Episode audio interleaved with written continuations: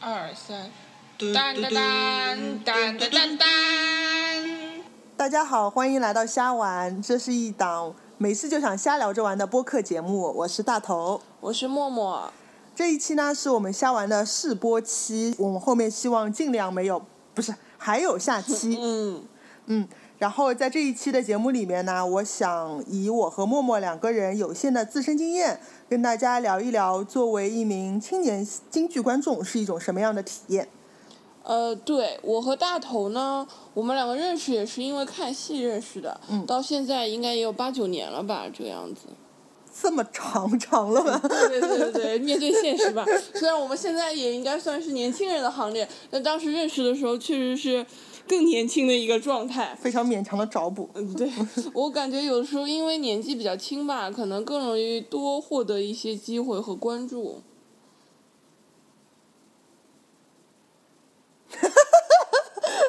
你不接了吗？我忘了，嗯嗯，嗯，好的，那要不要说一下我们之前就是被电视台采访的事情？哦，对对对，我就想讲这个事情呢，就是有一年我们去北京看，应该是武戏展演之类的节目吧，嗯然后在入场的时候，其实只是想老老实实、本本分分看一场戏，然后呢，就可能被呃，因为。呃，找路啊，或者怎么样，可能看起来年纪比较小，就获获得了节目组当时是央视十一台一个戏曲采风啊，对，戏曲采风，节目，对对对的关注，他们就强行拉我们去进行了采访。那在呃看戏之后呢，采访之后呢，在地铁上我们又遇到了几个摄像的小哥，就节目组的这个小哥。然后他主动跟我们聊起，那时候还好像还没有微信，就是只能微博啊加好对友发私信。对对对对对对，然后他呃加了我们的，反正就是要了联系方式，然后特地来嗯、跟我们聊聊我们当时是怎么喜欢京剧的，为什么还有年轻人喜欢京剧之类的这种问题。对，好像他一直在这个这个戏曲栏目里边做摄像、摄影，但是还挺少碰到真的碰到年轻人或者是容易聊起来的。然后那天也特别巧，因为看戏之前他采访了我们，看戏之后我们一起坐同一节地铁回家了，也算挺有缘分的，就这样一直聊了起来。对对对，在他的那个嗯、工作的这种经验里面，好像觉得像戏曲看戏曲的人都应该年轻人比较少吧，所以他们在抓住，比如说像我们平常看到的一些呃宣传啊，或者是电视节目里啊，你会看到镜头可能更愿意对准一些年轻人啊、小朋友啊，包括外国友人这样子。呃对对，这两两类人是最最容易被拍到的。对对对嗯。然后后面我还记得有一阵，就是我们也看戏特别勤快，然后就是各个地方都跑，然后你就看到，哎，上海的这个新闻采访有我们，北京的有我们，台湾的也有我们，就是都不敢相信自己不是一个托，但真的只是临时被抓到了，说明就年轻人真的还蛮容易被拍的，是一种新闻拍摄的倾向。嗯，对，确实是这样。我自己感觉呢是看戏了之后，我跟家里的长辈，比如说我外婆，就多了一个聊天频道。嗯嗯，我大概是开始看戏两三年之后，家里也知道哦，这个真的是我的一个兴趣爱好。然后有一次外婆跟我聊起来，她说：“哎，我小时候也看戏的啊，我记得有一个戏一直唱什么‘我好比我好比’什么的。”说哦。很多戏都有我好比。对对对，后来我知道他指的是四郎探母，然后说、嗯你们是不是还有个什么叫哗啦啦什么什么？对对，有有有有有。无疑。嗯。不不，就珠珠帘寨，对对对，三大贤那个。哦三大贤嗯那个嗯对对对嗯，有。然后后面再接着聊，哦，原来说他是小时候是一直看戏的，然后他是亲眼见过马连良和颜慧珠现场演出的。哇哇，当时他说这句简直是身后对吧？是冒光环了，就特别不一样。嗯，呃，所以在家里人，比如说知道你看戏之前，你也不知道你的外婆其实在年轻的时候就看过这么多大角儿的戏，或者不知道，完全没有聊过这方面。而且比如说，我邀请我爸爸一起去看戏，因为这是我喜欢的爱好嘛，我想跟他分享。我爸是拒绝的，他不愿意看。对，就不是所有，也不是所有长辈都会对戏曲这件事情感兴趣。对对对，就是有有的人老是问我是不是因为你家里人唱戏或者家里人喜欢看，所以就是你从小熏陶出来，其实并没有，这是自然习得的一个兴趣爱好。而且我觉得听你这么讲起来，感觉还嗯，就是反而起到了反向的作用。就很多人以为是家里的熏陶导致让你更嗯喜欢这一个就是戏曲这种形式，但是其实在你身上展现的，或者更多人身上可能存在的，嗯是你因为喜欢这个东西，所以才跟家里的长辈有更多的对的，对的。交流和沟通。嗯，对的，刚才说一个是多了一个这么一个聊天的频道，专门去可以讨论戏啊什么的。嗯嗯嗯还有一个，我觉得是一个挺重要的钥匙，去了解，比如说我外婆的成长历程，甚至是她的长辈，我们家族的一些历史。嗯我记得有一次就是过年，我们一起回到我外婆从小长大的那个地方，其实已经变化挺大了。然后有一个老的建筑暂时还没有被改掉，它那个空间就很像，我不知道大家有没有看过电影，就是天堂电影院。它就是这样一个建筑，然后门前是有一片空地的。我外婆就指着那边说：“她说她的爸爸原来就是个票友，就是票老生的，自己嗯会就是等于是业余的，然后登台唱戏的，就在刚才我说的这片建筑上面登台唱戏，他是看过的。”哦，我说哇天哪，因为我也很喜欢老生，那很那很有现场感吧？你在那对的，对的，对的，在那边特别。如果你只说啊，这块地方是我外婆长大的，其实也许感觉没有那么强烈。然后想象一下，哎，原来有一个前辈就在那边还登台唱过戏，还跳过老生，血缘关系。对对对对，嗯就非常非常厉害。然后后来又又是另外一件事情，大概是聊到，突然就是聊到呃，在文革的时候，因为我外婆她家里好像是资本的这种地主啊或者什么的，就是嗯，毕竟去看颜慧珠演唱，嗯就是那个现场戏的人，一定还是有点基础的。对对对，我再补一下，就去看颜慧珠他们，然后他们是日场接着夜场看的，就其实也跟我们差不多。差不多如果碰到喜欢的戏的话，不一样的是，中间这顿晚饭，我外婆是我们佣佣人，就是把晚饭送到剧场里面给他吃的。而我们就是随便在剧场旁边觅食，对的，对的，甚至全家买一点便当，就是这么糊弄过去了。对的，对的。然后就说到后来，我外婆她其实不太跟我聊以前，就是她是作为经历过文革的这一代人，她不太跟我聊这样的事情。嗯，但有一次突然就说到了，因为好像是我提到说什么要找一些戏曲资料，有戏考啊什么，就说原来家里有，然后有好多好厚一本，然后还有一些唱片，就是抄家时候都被抄掉了。嗯后来这个话匣子才打开的，所以我觉得真的还是就是像一把钥匙一样。嗯，可以有以以它为契机嗯吧，就是说更多的和长辈去沟通，去了解自己家族发展的这种过程。对对对，这也是就是喜欢上京剧之后一个意外的收获。嗯，确实蛮意外的。那我觉得就是像你刚刚提到的，就是呃，你跟人家说可能说喜欢京剧啊，或者怎么样，就很多人会以为你是家里有传承这样。嗯对。呃，还有一种呢，我们也遇到过的，就是说他如果你家里不是有传承的话，嗯那么你就是相关专业的从事从业对就是人员。因为你是干这个的，你才才会这么关注，然后这么有热情之类的。对对对，嗯我们有一次在那个剧场里就遇到有一次，可能看戏吧，小伙伴们们就是像年轻人一样一起看戏，就像看电影一样，你总是会一起边看边槽吐槽，对，边聊天。那中场休息的时候，有一个上海的大叔就跑过来跟我们说：“你们是戏校来的吧？”我们就赶快否认啊，因为我们根本不是，对不对？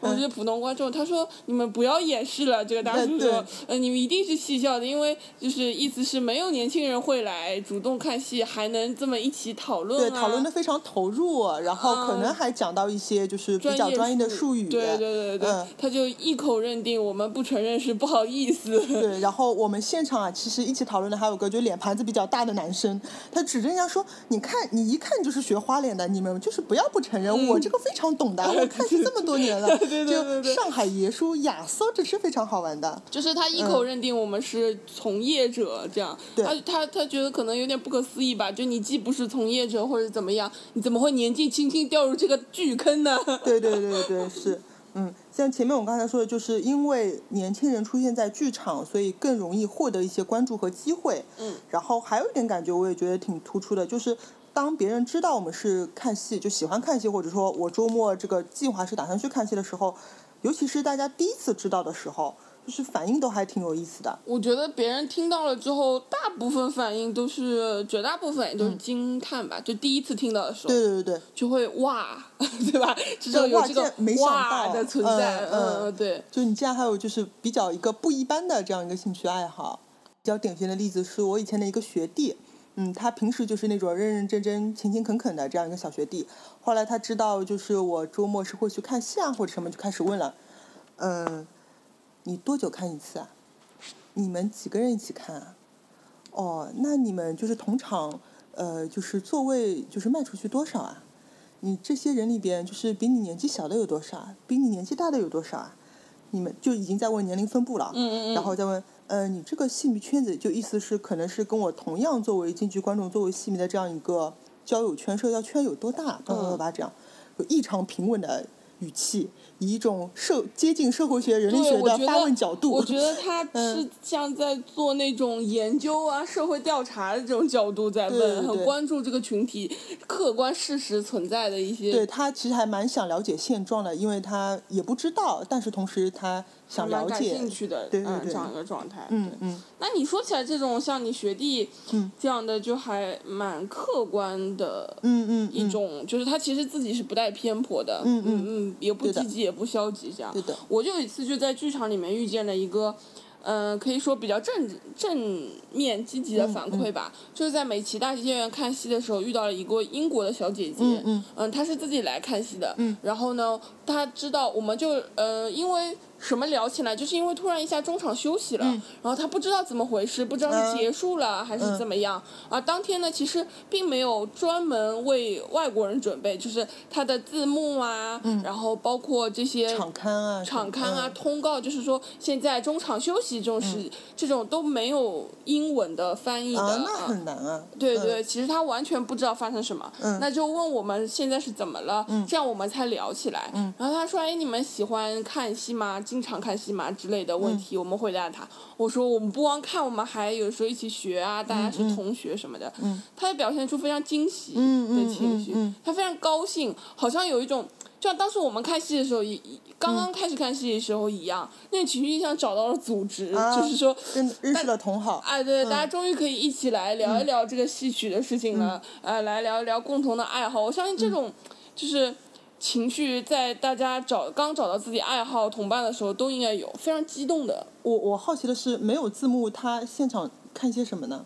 哦，他跟我说了，我问他能不能看懂，他回复我的特别可爱，他说 nothing，什么也看不懂。那看个鬼！但是他 跟我说，他觉得呃韵律很美，我想他应该是对说唱腔这一块吧，嗯嗯嗯因为我们当场当天看的是断蜜饯，就是有蛮多唱腔的。嗯然后呢，他还说呃他觉得衣服很好看，嗯服装很美。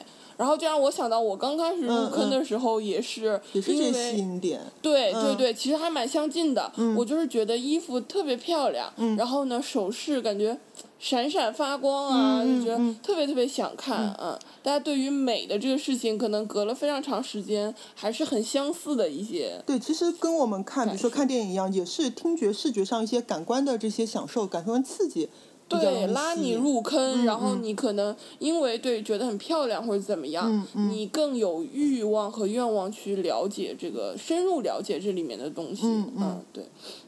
我记得他那个当时问题还是很多的，就一直会发问，然后每次发问他都会说：“哎呀，不好意思，我可能打扰你们一些时间，但是我这个问题很快的，然后请问什么什么什么什么。” 那这点还挺可爱的。而且他问了一个什么，嗯，就是说这部剧结束了之后，他一很想知道这部剧的名字中文是怎么发音的。对对对，他想知道这个戏叫什么名字，然后我们就指着“断蜜剑”三个字读给他听。就是一字一字教给他，但是很困难了。大家都知道，中文是世界上难度非常，就是学习曲线非常陡峭的一门语言。对对嗯。然后就教给他，然后他就问什么意思。其实我到这后面跟他解释的时候，我才想到原来是，就是因为这个主人公他其实叫李密，嗯呃，那么他这个到最后。这部戏到最后，就是因为他到了这个断密剑这个地方，然后他觉得就像我们传统的迷信一样，他觉得这是一个非常不好的兆头，嗯今天一定会折在这里，因为是断密嘛，就断理密嘛，这种感觉。那我就把这个解释给他听了，然后他全程都是哇哇 amazing 这种状态，你知道吗？就是眼睛非常大，非常惊奇，非常。惊讶，那我也是跟他讲了之后才想到，其实京剧还蛮常用这种说法的，对的，手法的，嗯，对，而且断臂剑这戏，我们平时看其实主要集中在前面一段，就是对唱的这一段，嗯对对对然后结局这一部分其实也不太演全，所以一开始至少我来说，我原来看断臂剑其实没有想到把李密和断臂剑这三个字联系在一起，就是看过就看过了。懂，嗯。就是就不像什么咱们之前说的落凤坡之间，就是其实它是有隐喻的，对对或者对。就是像迷信的那种预示、提前暗示你这个人一定会在这里遭遇什么事情，这种没有往这方面想过，对吧？对，所以当你跟这个外国人解释的时候，他其实是有一定的文学性在里边的，哎我这方面也很吸引他。在他完全看不懂字幕的时候，哎，突然能够 get 到一个文文本上的意思，我觉得还蛮好玩的。对，也帮助我们更加深入给到这个 文本上的意思，因为对对平常都不教学相长。对对对对嗯对，平常都不太会注意嘛，这件事情。嗯嗯，然后还有一些反应，我是觉得就是更多是透着一种不可思议，甚至是难以理解的。比如说，我家里人已经知道我平时是看戏的，但有时候还是问：“哎，你这周末出去玩吗？干什么啊？”我说去看戏。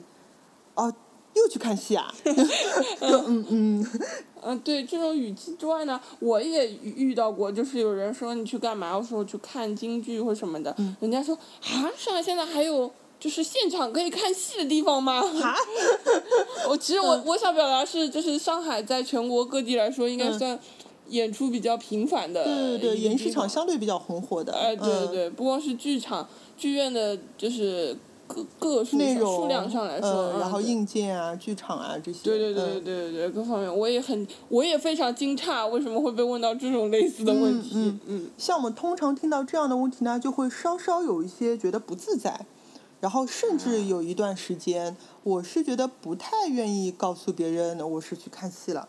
我不知道你有没有这样的情况？嗯，有的有的，绝对有的。我有一段时间也是，嗯可能人家问我干什么，我实际上是去看戏的，嗯但是我会有一点搪塞，就是我觉得啊，我不干什么呀，哎，或者我说出去玩，这样，嗯。为为什么会这样？我后来想想，应该是觉得很很懒去跟别人解释，嗯因为如果他不知道你平常喜欢看戏的话，嗯。就刚开始刚认识一个人，比如说他问你干什么，你说我去看戏，他会表现出惊讶啊，各种啊，嗯。我觉得要去解释这是一个正常的爱好，这解释我们有很多这样的小伙伴，感觉每个人要解释一遍都很都很辛苦，对对对对对。后来我就索性，因为你说我出去玩，没有人会问你去哪一家店里喝咖啡，或者是怎么怎么样的，就感觉省省了很多心，省了很多事，这样。嗯，我说的就像我刚才说，就比如说我家里人会说啊，你你又去看戏啊，就是这样的一种反应，我是不太愿意看到的。啊就是我总希望大家就是都对我就是乐呵呵的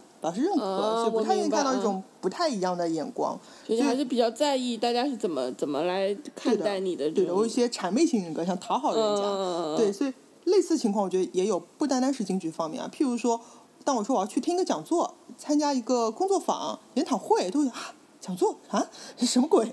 就这样，嗯，相比之下，电影就非常方便，不管你做什么，你说你去看电影，没有人会有其他的反应。我你去看什么？除了呃，最近有什么大片这样子？嗯对对对。如果他继续往下追问，然后说了一个电影并不是院线片或者什么，那就会比较尴尬。但最尴尬的莫过于说啊，去看电影啊，你和谁一起啊？我一个人。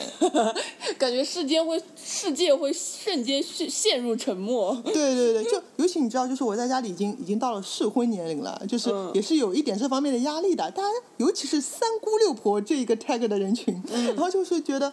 啊，你你竟然就是你现在竟然不抓紧时间去跟异性约会，还胆敢浪费时间一个人 做这些乱七八糟不知道什么事情而。且现在我觉得可能，嗯、现在可能好一点。原嗯来就会觉得说，一听说你一个人，好像就有一种你交不到朋友，你人缘很差这种，啊对对对就是潜在的关心在里面。好可怜你哦。哦，对对对对对，会有这种感觉。嗯，像我有的时候会接受到人家这种、这种信号，就是、啊，你一个人没有朋友陪你去吗？嗯，就是这种有一点点同情，好像嗯嗯但我并不并不在意啊。我其实有时候很多事情就是想自己去做。对各种情况，就也许真的是因为我是单身狗，没有男朋友；也许嗯我约了普通朋友，但是大家时间碰不上；也许我这件事情根本就就不想跟大家分享。对，没有想过要找别人去做，嗯对，都会有可能。觉得挺正常的啊。但现在可能慢慢在，就是这个情况慢慢在改善。对，慢慢在改善。比如说，我觉得在前两年，当我说我要去看一个展览的时候，他会觉得，类似于这个展览，类似于像你听一个交响乐一样，觉得特别高深。嗯然后，哎呀，你这个还挺有品味的。现在就是还挺日常的。我觉得有一点好的是，现在很多展览广告啊，就是你在比如说呃公共交通的电子屏上可以看到，嗯嗯然后地铁沿路的广告上都可以看到，就是慢慢出现在大家大家的日常生活里边了。嗯，对，所以就是更加是，也许就是我觉得我爸妈是可以接受，它是作为日常生活业余爱好的一个选项之一。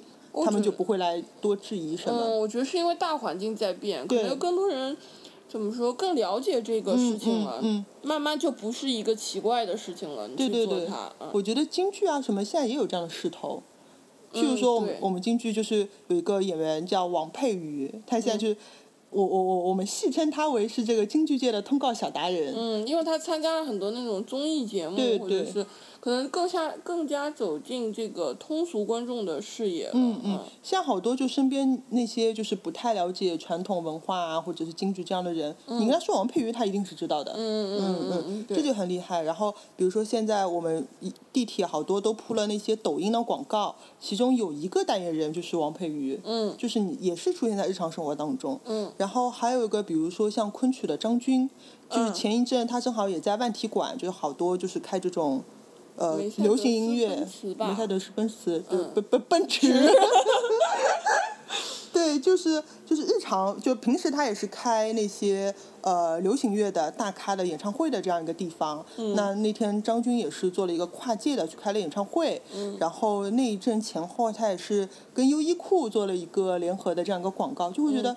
我日常的生活，我也买优衣库衣服的，我也会去看这个流行乐队演唱会的。哎，他也进去了，他更多的会出现在公众视野当中。嗯对我觉得这方面是变得越来越好的。嗯。嗯所以其实我我现在也会就是慢慢的跟大家说起，不在意跟大家说起，嗯就是我去看戏这件事情了。嗯嗯就是因为一个像你说的，可能大环境慢慢在变好，嗯就大家慢慢会接受你这是一个正常的爱好，嗯嗯然后呢，会觉得这个事情了解了之后，就会觉得没什么大不了的，嗯嗯嗯，不是奇怪的一件事儿。对那还有一个呢，就是我可能看戏时间会慢慢在变长嘛，嗯嗯，时间都去哪儿了，对吧？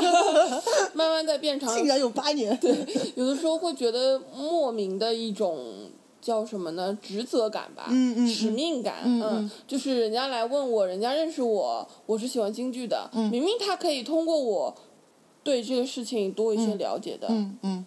那我为什么不去介绍，或者为什么不给嗯。周围的小伙伴这样的一个机会呢？可能他就是通过我这么一句两句的介绍，对这个事情感到有兴趣了呢。对，对吧？虽然我们以以我们这种戏迷比较微微微小的身份做了一些微薄的努力，对，嗯，甚至是说的，是谜一样的甚至说他。可能是有一些对京剧观众是有一些刻板印象的，譬如说我们前面提到他，有些人会觉得京剧观众一定是年龄偏大的，嗯，或者是你要不就是从事学习这个相关行业的，还有家里的熏陶，对吧？对对对他会有这些怎么说刻板的印象。对，那我们是希望说，他从我们身上，至少从我们身上可以看到，也有其他一类人，并不是在这些刻板印象范畴里边的，就什么样的这样的爱好者都会有。那这样的话，我觉得也会在消消除一些，嗯，他跟别人沟通过程当中的这些，我们刚才觉得一些不自在的这方面的问题。总的来说是会让他感受到，嗯，身边会有这种。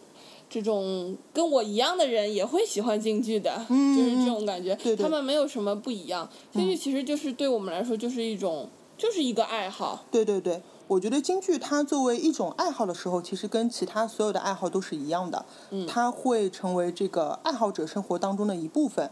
那对于我来说呢，可能这个这个部分是比较重要的，占生活的比重也非常大。我特别喜欢。对对对，我是觉得就是从不喜欢慢慢喜欢到真的认识到自己喜欢上喜欢上，在这个过程当中有一个非常明显，就是有了这样一个爱好之后，我的生活会变得有重心。一个很简单的例子，比如说我要去看展览，然后现在上海的这个展览市场也非常红火，选择嗯非常多。对我去看哪个呢？但凡当中有一个是跟京剧相关的，嗯那我基本上就会选择它，反正是优先选择它吧，其他可能也会看。嗯对，它是跟我的这个很重要的爱好密切相关的。嗯，然后这一点对于天秤座来说真的是 非常重要。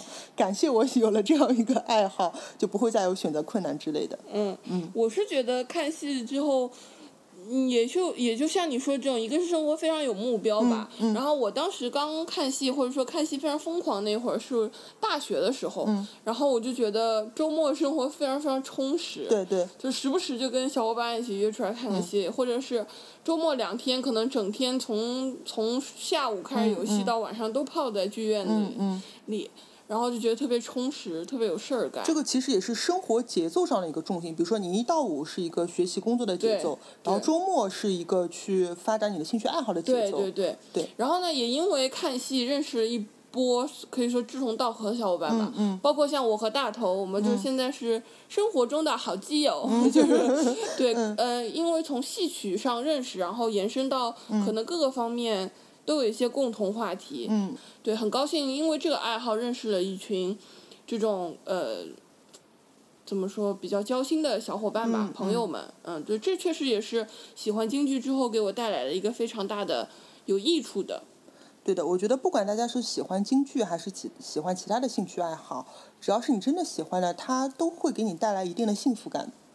包括一些额外的收获，比如说你的知己啊、好朋友啊。对对对对，就像我了我了解的，我有朋友是在可能是饭圈吧，嗯，也是有这种友谊存在的，就是大家因为喜欢哪一个明星什么的，我觉得其实生态跟我们还还挺像的，嗯。是吗？我们下次找他来聊聊吧。是的，是的，是的，我也有这种打算，下次有机会找他到我们瞎玩来，我们一起来聊聊，就是这个饭圈，看看流行文化当中的这种粉丝圈子和我们京剧的这个。粉丝的圈子有什么一样的和不一样的吧？对，因为一旦你有一个兴趣爱好，就是你的日常会有一些被它影响，然后会表现出一些在这个圈子里边会表现特质。比如说默默刚才会做一些戏曲的梗，但这些梗如果是不是这个圈子，可能不太会知道。嗯，我觉得每个圈子可能都有这样一些黑话啊或者之类的。嗯嗯。然后这里再植入一个广告，呃，我们这么多广告啊，不怕多试播期，如果还有下期的话就会有。对，我们下次还会想请一些刚刚喜欢上京剧的萌新，然后一起来跟我们聊一聊，就是大家是怎么喜欢上京剧的，嗯，然后后面还会有一个系列话题，就是大家为什么看戏，嗯，就是。出于出于什么原因啊？为什么会喜欢上看戏啊？为什么你在看戏当中到底是在看些什么？追求些什么？以及你为什么还在看戏？对这个话题我们后面再聊。嗯，就确实很感觉很难有一个爱好。我我其实没有想到京剧是我喜欢最长的一个爱好，可能有十年这样。哎，我觉得好多人都有这样的反应，就是不太想过这个爱好会持续这么久。对对对对对对对，是这样。对这个话题我们下次再聊。好的好的好的。嗯。我们这一期其实聊到这边差不多了，这个试播期。那作为一篇像样的满分作文，请允许我们在最后适当抒情一下，涨一个调门。哦，好的。嗯，我们今天也是零零碎碎的跟大家分享了一些我们的一些故事，也聊了一些我们平时感受到的一些问题。嗯，比如说我们前面说过一些所谓的固有印象也好，刻板印象也好。我觉得我自己在生活当中，对于其他领域也很容易就会有这样的刻板印象，对别人，嗯，就自己分析自己吧。可能是基于对于这样一个领域自以为了解，但其实是非常不够了解的。然后通过一些碎片化的、片面化的信息，形成了一些偏见，然后有一些刻板印象，就是预设性的这样一些东西。嗯。同时呢，在这个预设之前，可能还有一个心理的设定，就是。你这样好像不太行，就是为别人打上了标签，这样。对的，就是在我的价值体系里边，我认定的才比较行。就是你竟然这样，你你你不太行，你不 OK。如果是有这样的一个预设标准的话，很容易在沟通上面出现问题。对，我觉得确实是，就是像我们之前就是前面刚刚聊的一样，就是确实有一种己所不同理心嘛，就己所不欲勿施于人这种感觉。我们不希望被别人贴上标签，或者有呃一些。呃，偏见的眼光啊，或者说固有的刻板印象的眼光来看待，那我们就要呃要不断的要求自己，也不要去这样看待别人。当人家提出一个你可能不了解、没听说过，甚至说是这样的爱好的时候，给他一点就是，对对，就保持一个开放性的心态吧。对，对别人也是，对自己也是。嗯嗯，对，就是我觉得就大家有预设，这都没有关系。因为你平时通过自己的学习啊、认知啊，对它像一条基线一样的，你用这条基础线去衡量现实，可能会发现一样，可能会发现不一样。对。那你要保持开放的心态，说，哎，我这根基线是可能需要被调整的。嗯。嗯，那这样就会比较轻松。然后我觉得，如果有这样的心态的话，就更加容易找到自己真正喜欢的爱好。嗯对嗯，对，说到这里，我也是，我们节目也是希望大家各位听众朋友也好，或者是周围身边的朋友也好，就能够找到自己的真正的爱好。嗯对，就是它可以给你带来非常非常多的东西，就无论幸福感啊、幸福感，好好，非总结的很好了啊。是不是很鸡汤？对对对有没有受鼓舞？果然是满分作文哦。嗯 然后呢，还有一个就是要充分表达自己，对，就不管你喜欢什么，不喜欢什么，嗯对认同什么，不认同什么，不要像我和大头以前一样，好像有点羞于说自己喜欢 为什么现在像一个忏悔书一样？我们原来做错了。对对对对就是你如果喜欢什么，或者说就是特别是爱好，不对别人评，不是对别人评价的这种的话，嗯就是我喜欢什么，我我不喜欢什么，我觉得什么好，什么嗯不好，这种就是也是鼓励大家充分表达自己的，嗯，对的，像我的话，刚才我说到，就我自己觉得自己有一种所谓的谄媚型人格，呀想讨好别人，不想看到不一样的眼光。嗯但后来随着对自己认知的完善，就自己也长大了，嗯、就会知道这方面问题大概会出现在哪里。所以后面有机会的话，也很想聊一期关于人格心理的这样一个话题。就怎么样和叉叉叉的自己好好相处，对吗？对对对，其实其实没有问题的。那天我们正好有一个就是呃美国新浪潮电影的回顾展，我跟默默去看了其中的一部，就叫那个《心灵捕手》Good Will Hunter。Hunting Hunting，嗯对对对对。然后这个应该很经典的电影，也许大家都知道。然后其中有一个大。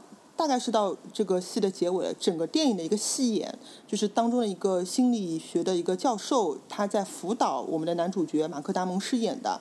然后这个男主角原来小时候是可能是一个寄养家庭吧，一直受虐待，以及他长大人格稍微有点封闭也好，有点暴力也好，对。然后关键是这个戏演，这个教授会一直非常执着又非常沉稳的口气对他说，呃，这不是你的错，嗯，你所有的你对社会的反应也好，对社会的认知也好，你的所作所为，你的这些可能一些价值啊、思想啊，这都不是你说了好多好多遍。这这是我们大头的潜台词，我想跟大家澄清一下。嗯这个教授从头到尾只是说了这不是你的错，剩下那些叭叭叭叭叭叭都是我们大头强行加上去的戏。这这是我在解释，就嗯嗯嗯教授只重复了一句：“这不是你的错”，乘以 n。对，乘以嗯 n，嗯对对嗯对对嗯，嗯，对，大概是这样的。我们以后有机会再把这个话题拓宽一下。嗯嗯，这个电影看得我非常感动，特别是就是刚刚大头讲到这里，对，看得确实是部我感触经典的电影。对，非常嗯深，嗯，行，可以有机会来聊一聊这个吧，嗯，我也蛮好奇的。所以嗯，上海真的有看戏的地方了。哇，这话题转的好生硬啊！你是当然是有的啦，嗯嗯我。呃，上海看戏的地方怎么说？像我们刚刚说的一样，不要、看戏不要太多啊。嗯。就是频率也很高，数量也很多。有一些是，比如说院团下属专门的。对的，我们就分一分啊，一种就是是专门演一些传统戏剧类的，啊，嗯嗯，比如说最最知名的，对天产逸夫舞台，这个真的是我们的挚爱，但它最近在装修，要明年才开放。非常 sad。对，所以大部分上海京剧院的戏就去了周信芳艺术空间，在京剧院的旁边，现在是这样。然后像昆剧团的话，它也有自己的这个常驻的一个厅，就是在昆剧团里边叫于正飞厅。听好像是吧？嗯，全全称忘了，我们一直叫简称叫于厅，绍兴路上面的。然后像上海评弹团的话，它也有自己的这个场地在南京西路上面，要呃八八八号吧，嗯，对啊，你看有多么多的剧种啊，这种其实演出非常非常多，频繁的。对。然后除此以外，我觉得更重要的是，在一些综合性的剧场里边，你也经常能够看到这样的一些戏曲、传统戏曲的演出，比比如如说，上海大剧院，嗯嗯，然后东方艺术中心，呃，美琪大剧院、兰心大兰心戏院院，对嗯，然后我们这边有呃，在上海的一个郊区，但是有这个日本的建筑大师安藤忠雄一起设计的保利剧院，哦，嗯嗯对，就是这样一些综合的剧院，你平时可以看到其他任何的表演形式，呃，音乐剧啊、话剧啊、音乐会啊，同时同时，对，对，都会出现在里边。就像我们刚才说的，京剧它作为爱好是普通任何爱好的其中的之一，它作为一门艺术形式，也是各种表演艺术形式之一。它当然会在这些综合性的馆馆场里边被大家看到。对，嗯就刚刚也提到了很多剧院，其实我们下一期节目。如果有的话，（ 括号如果有的话），说好的吧？然后就是说，嗯，也打算跟大家聊一聊，就是说各个剧院里面的好的和不好的吧。对的因为去过还蛮多海内外各种各样的剧院的，嗯，嗯嗯就硬件条件啊、软件啊、服务啊、票房啊，包括就线上售票等等这种便民的这种程度、便利程度吧。对，算也是站在一个观众、受众的角度，当我们得到这些硬件、软件服务的时候，我们可能会对它有个评价，然后进而有个讨论，到底什么样是好的，什么样是不好的，也许我们更希望怎么样，巴拉巴拉。啊，对嗯对对对对，可以下期我们一起来聊这个话题。嗯，好，最最后，呃，到底有多少个最后啊？真的真的最后了，就是我们节目的一个固定城市套路。嗯最最后每一每一期节目，我们都希望在最后放这样一个叫“瞎推荐”的环节。嗯、这里是推荐的内容是不定的，可能是一首歌，可能是某些演出视频、一本书等等。然后它可能跟我们当期的节目有关，也可能没有关系，全凭心情。